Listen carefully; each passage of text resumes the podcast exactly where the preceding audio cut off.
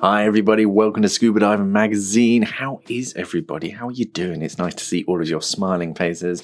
Um, I'm I'm all right. I've had a pretty good week. I've got a bit a bit of like sort of sniffles coming on, but um, it, it, doesn't feel too serious, so it uh, it won't affect me too much.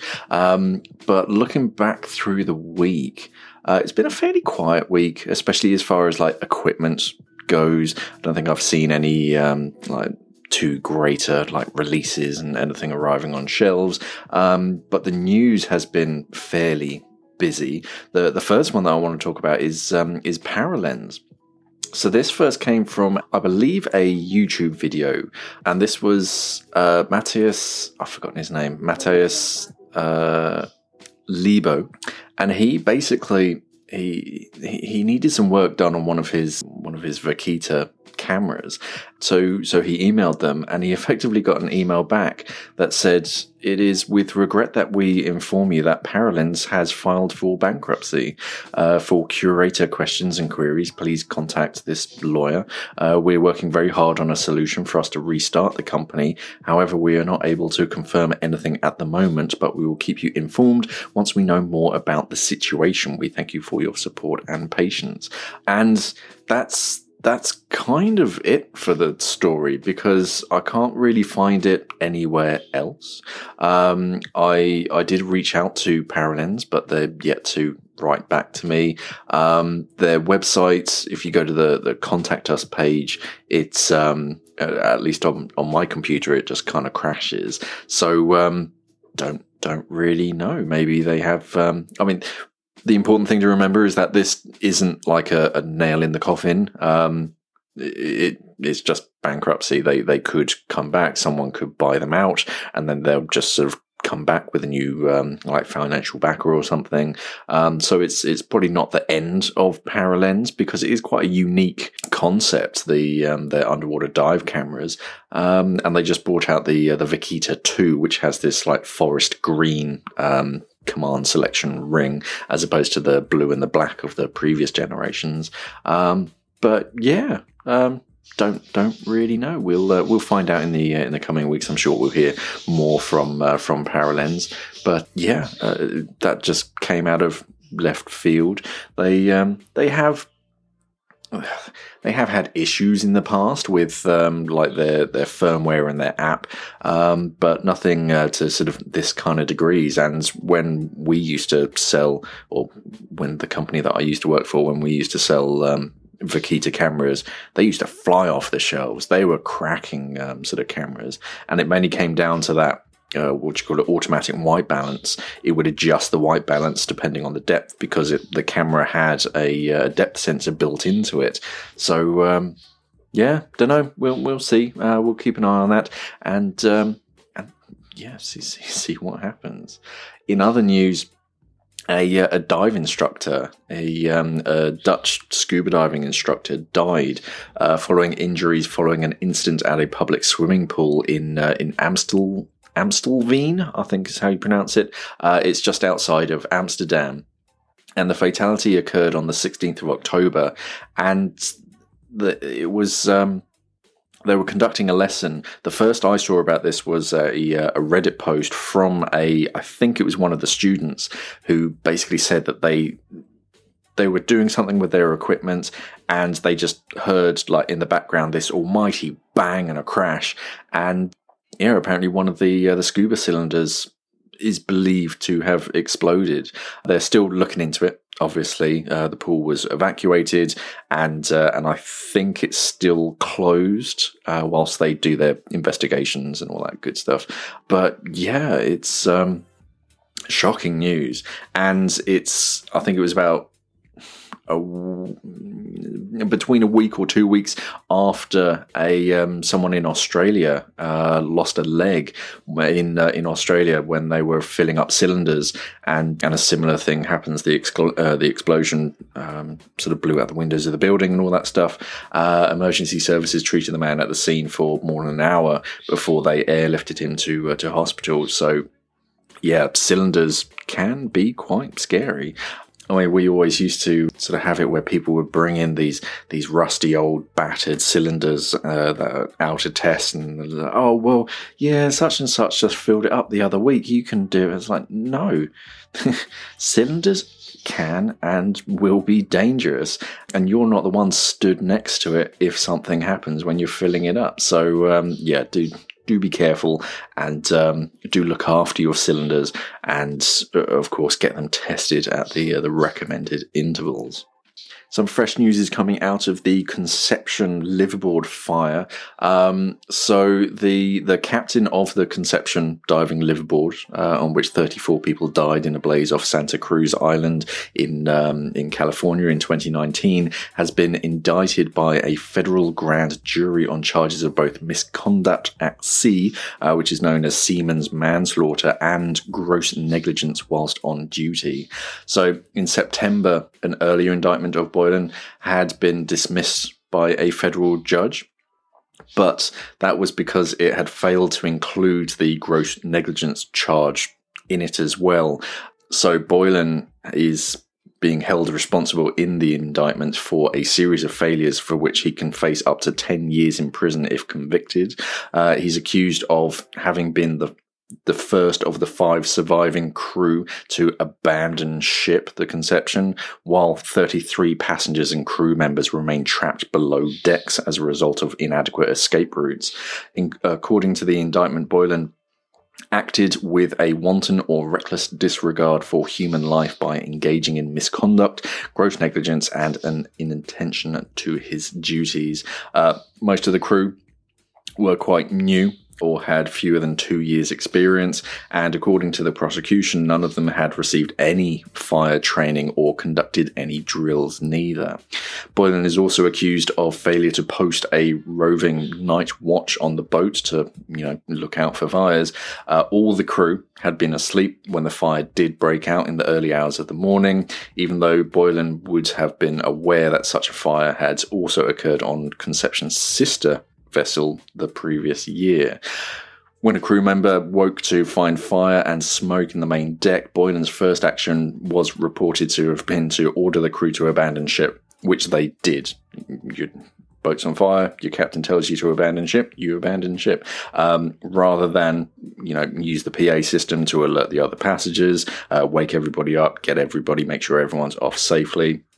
One man who um, wanted to go to the assistance of those below deck uh, has stated that Boylan told him that they could not be saved, just told them to um, to abandon ship. Um, so yeah, it's still ongoing, and uh, and yeah, we'll we'll try and keep you up to date with with everything that's going on. But yeah, it's it's still terrible news, and it's still uh, sort of lingering on in the uh, in the dive industry. A 24 hour charity dive in aid of BBC Children in Need has been carried out by a West Midlands diving club. The Dudley Dolphin Scuba and Snorkeling Club has so far raised more than £1,440 through its collective initiative at Lodge Farm Reservoir in Netherton in Dudley. So the BSAC Club is based at Dudley Water Sports Centre at the reservoir where the charity dive was carried out.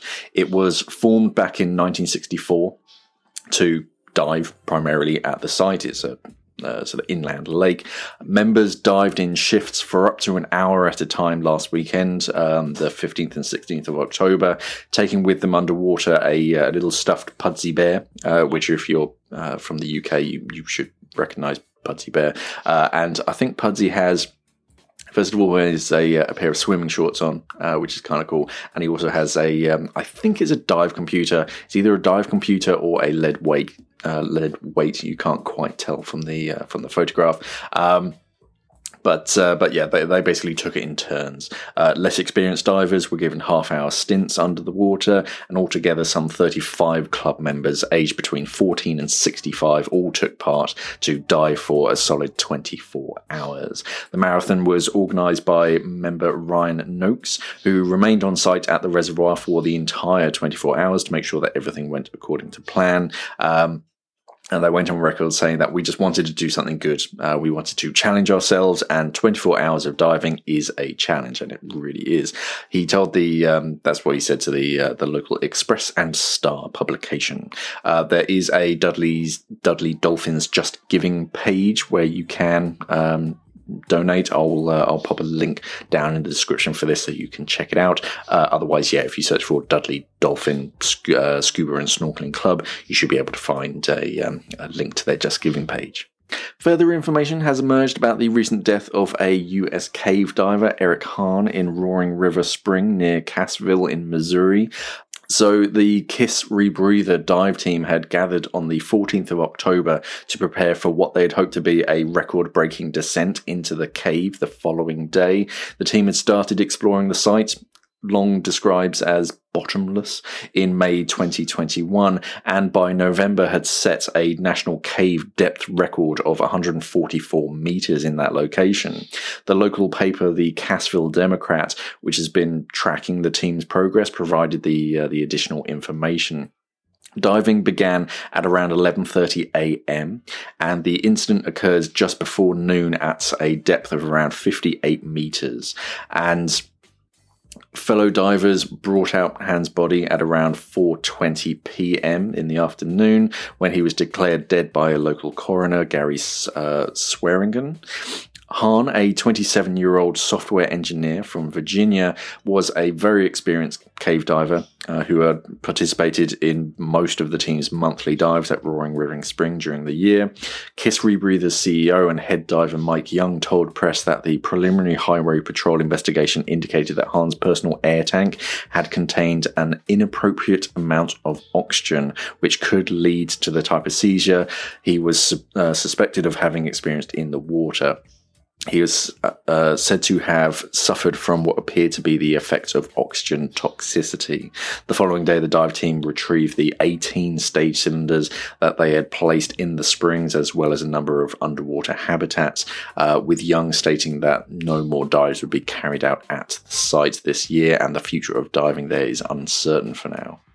So it all just goes to show that no matter how experienced you are, just do be sure that you are checking your your cylinders and the contents inside because even the most experienced of scuba divers can make these kinds of mistakes and it does have very dramatic uh, effects. So do be careful and if you are diving with enriched air nitrox do um, do analyze them and double check and mark your cylinders correctly so that you know that you're diving on the correct gas mixes and for me, I've been working on a couple of projects this week. The uh, the main one has been a, um, a, a, video breaking down the best way to store your regulators for long periods because it's starting to get into the autumn period or fall, depending on where you're from, and things are starting to get uh, starting to get a bit colder. So a lot of scuba divers are hanging up their wetsuits. They're they're storing their equipment away and one of the main ones is your regulators because regulators there's there's a lot of springs and a lot of mechanisms, and there are a few little tips and tricks to um, to put them away a bit more effectively, so that the next time that you pull them out in the springtime, they're they're less likely to creep and um, and, and leak basically. So um, yeah, I've been, I've been working on that video. Uh, I'm still um, still editing that. I need to get another uh, another shot, which I'll probably do later today. Otherwise, I've been answering um, questions on Ask Mark, so uh, so this will be an upcoming video about clean air fills. Someone was asking that um, if you have a nitrox like cleaned cylinder, can you still get air put into it? Which is quite a, uh, it's a very interesting question and um, and and well brought up because yeah, you're you're basically paying to to O2 clean your cylinder and uh, and it's all like nitrox and all that kind of stuff. But can you still put twenty one percent um, just air in it? And the answer is yes, but it does have to be clean air because there are several grades of air purity and if you do have a, a, nitrox cylinder, you do have to get a, a cleaner grade of air put into it, just so it doesn't react with the um, uh, the greases and the seals and stuff that you're using.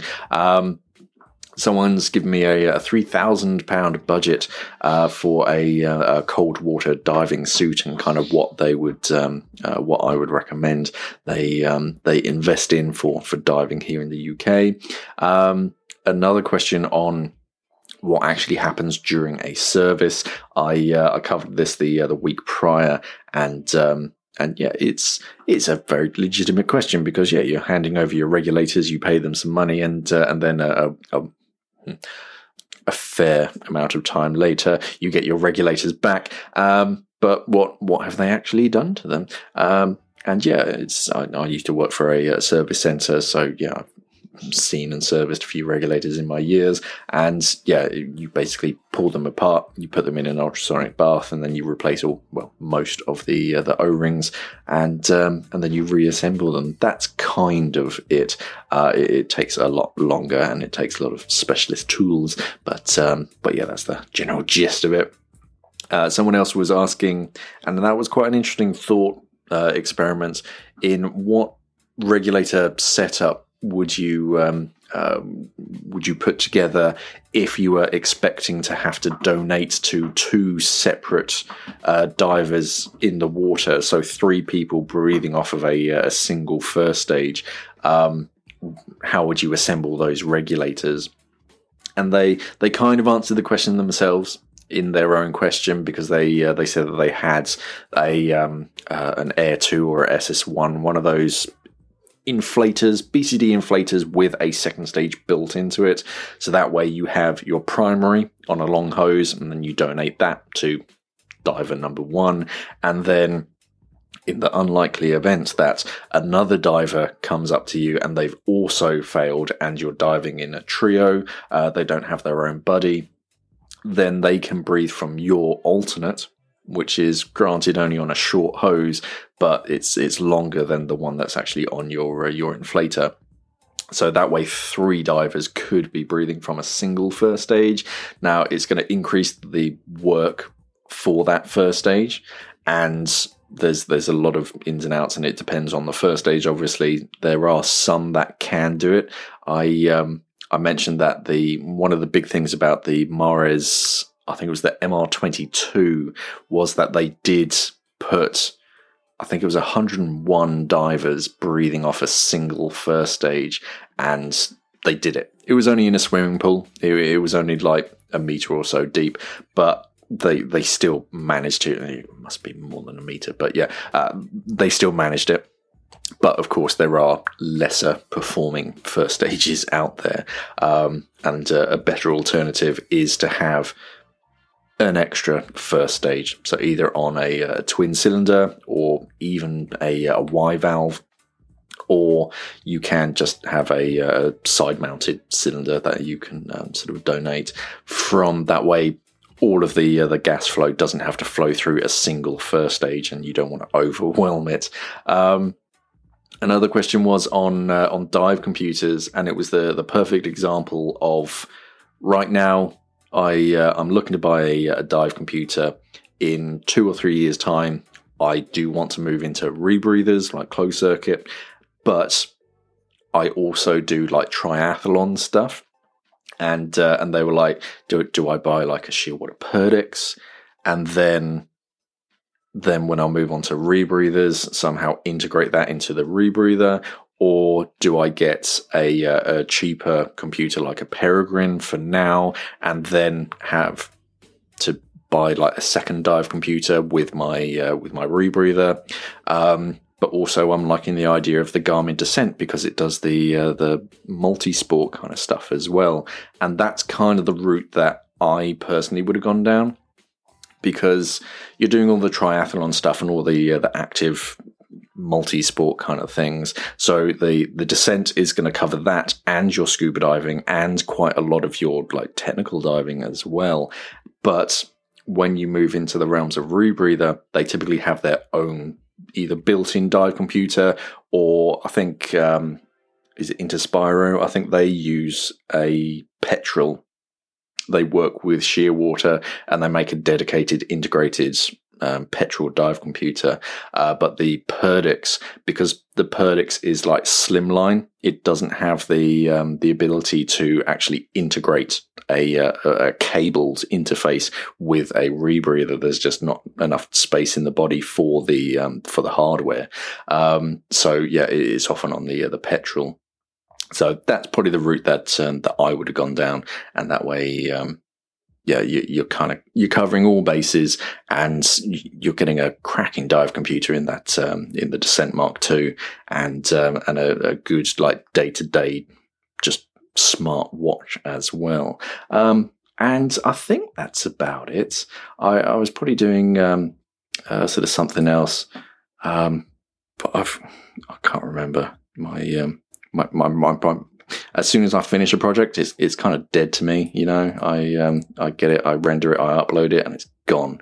Uh, I'm moving on to the next project, but um, but those are the ones that I'm working on at the moment. Um, but yeah, if you've been doing anything interesting, uh, sort of do reach out and do uh, do let us know anything that you want us to uh, to cover on the podcast. If you've seen any interesting news, uh, and sort of pop it down either on Instagram or one of our like social media platforms.